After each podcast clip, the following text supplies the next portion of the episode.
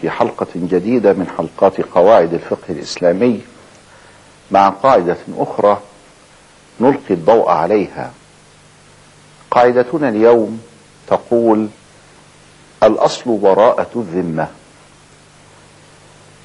ذمة الإنسان قابلة للانشغال بالحقوق وبالواجبات أيضا،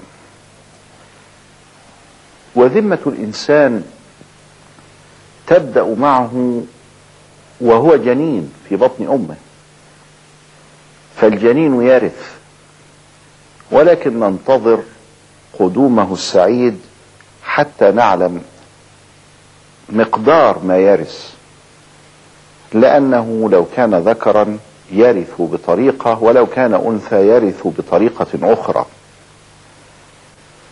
وبالمناسبة فليس كل ذكر في كل مسألة ميراث يرث ضعف الأنثى، بل هو في مسائل مخصوصة وإن كانت غالبة، لكن هناك أكثر من عشرين حالة ترث الأنثى مثل الذكر، مثل الأب والأم، هذا يرث السدس والأم ترث السدس، وقد ترث الأنثى أكثر من الذكر في المسألة، وقد ترث الأنثى أقل من الذكر، وقد ترث نصف الذكر.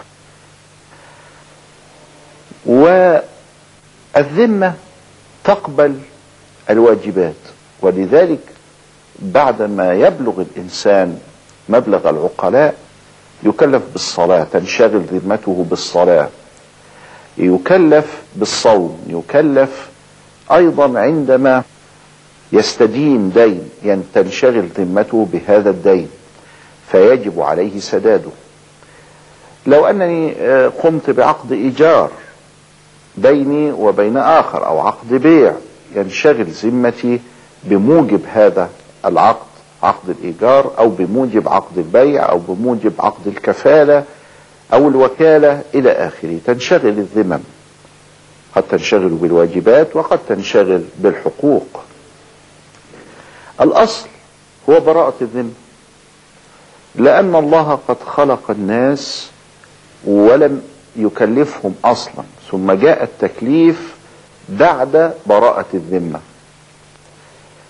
ذمة الإنسان بريئة أصلا، وجاء التكليف ليشغلها، كأنها صفحة بيضاء كتبنا فيها سطر، سطرين، ثلاثة، لكن أصلها كان أبيض، وجاء التكليف ليزيد عليها سطورا معينة تشغل الذمة،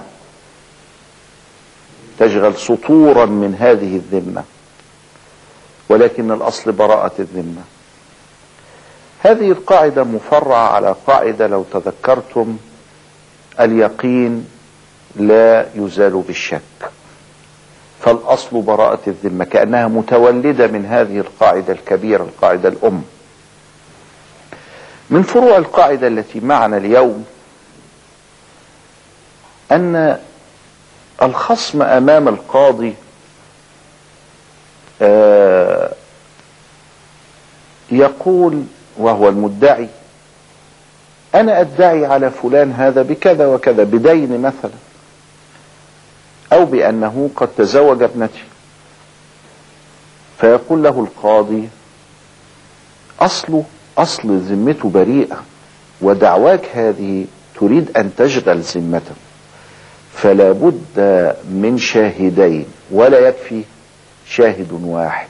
لما لا يكفي شاهد واحد؟ لأن الأصل براءة الذمة، فذمته بريئة، فلا بد من أن يأتي شاهد ويأتي آخر حتى يبعد التهمة، تهمة الكذب عن الشاهد الأول، وتهمة الخطأ، وتهمة النسيان، وتهمة التحيز والفهم الخطأ إلى آخره، ينفيها عن الشاهد الأول ويثبت هذا الحق في ذمة الرجل المدعى عليه.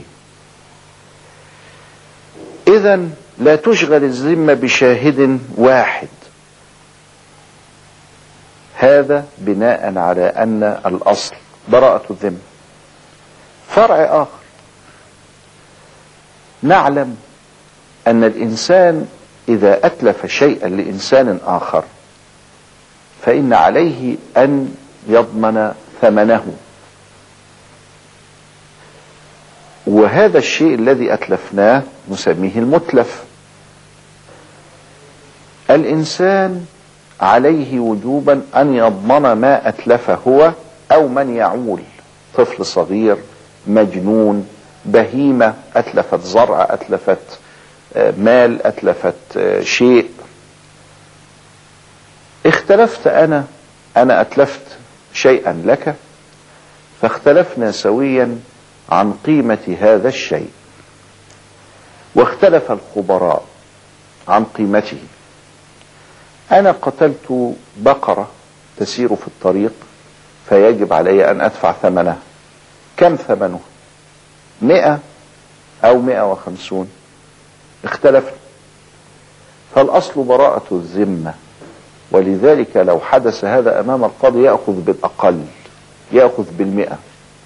لو اختلف الخبراء في تقويم هذا المتلف، آه مثلا عندنا المستعير ضامن. المستعير هو الذي يستعير منك شيئا، استعار منك كتاب، تلف الكتاب عنده، احترق، ضاع، يجب عليه أن يدفع ثمنه. الكتاب نادر وقديم ومهم، كان في القديم يساوي خمسة ولكنه الآن يساوي خمسمائة، فاختلفنا في ذلك. فقال أحد الخبراء في هذا هذا بمئة، وقال الآخر بمئتين، فالقاضي يحكم بالأقل، لأن الأصل براءة الذمة مما زاد، من الزيادة على المئة أو الزيادة عما هو أقل. آه إذن يقولون في هذا القول قول الغارم، قول الذي سيدفع، سيغرم، سيضمن، سيدفع قيمة المتلف في كل صورها. لماذا؟ لأن الغارم سيختار، لأنه سيغرم الرقم الأقل، والرقم الأقل هنا هو المتيقن، والباقي مشكوك فيه، والزيادة لا يمكن أن تثبت في الذمة حقا، لا يمكن أن تثبت في الذمة إلا بيقين، ولا يقين هنا، فالقول قول الغارم. مثل هذا أيضا الغاصب. الغاصب غصب قطعة أرض أو غصب حيوانا، فرسا. هذا الفرس كان قيمته حين في يوم الغصب مئة، ثم ارتفعت قيمته أثناء مدة الغصب، هو اغتصبه لمدة سنة، فأصبح هذا الفرس في وسط السنة، لأن كان هناك سباقات، مئتين، ثم عاد الفرس إلى مئة وخمسين. الفقهاء يقولون ثم مات الفرس قبل رده إلى المغصوب منه، فيقولون إن الغاصب ينبغي عليه أن يدفع قيمة الفرس أعلى ما كانت في مدة الغصب، المئة ولا المئتين أو المئة وخمسين، المئتين. حدث خلاف في هذه المئتين، قالوا لم يصل أبدا إلى مئتين، بل وصل إلى مئة وخمسين فقط، فيكون بهذا هناك خلاف، فنأخذ بالأقل ونفرض على الغاصب أعلى سعر، ولكن بعد تحرير الأقل في هذا الأعلى، وهكذا. الأصل براءة الذمة، قاعدة كبيرة تجدها في كل الفقه الإسلامي. ومع حلقة أخرى نستودعكم الله سبحانه وتعالى، والسلام عليكم ورحمة الله وبركاته.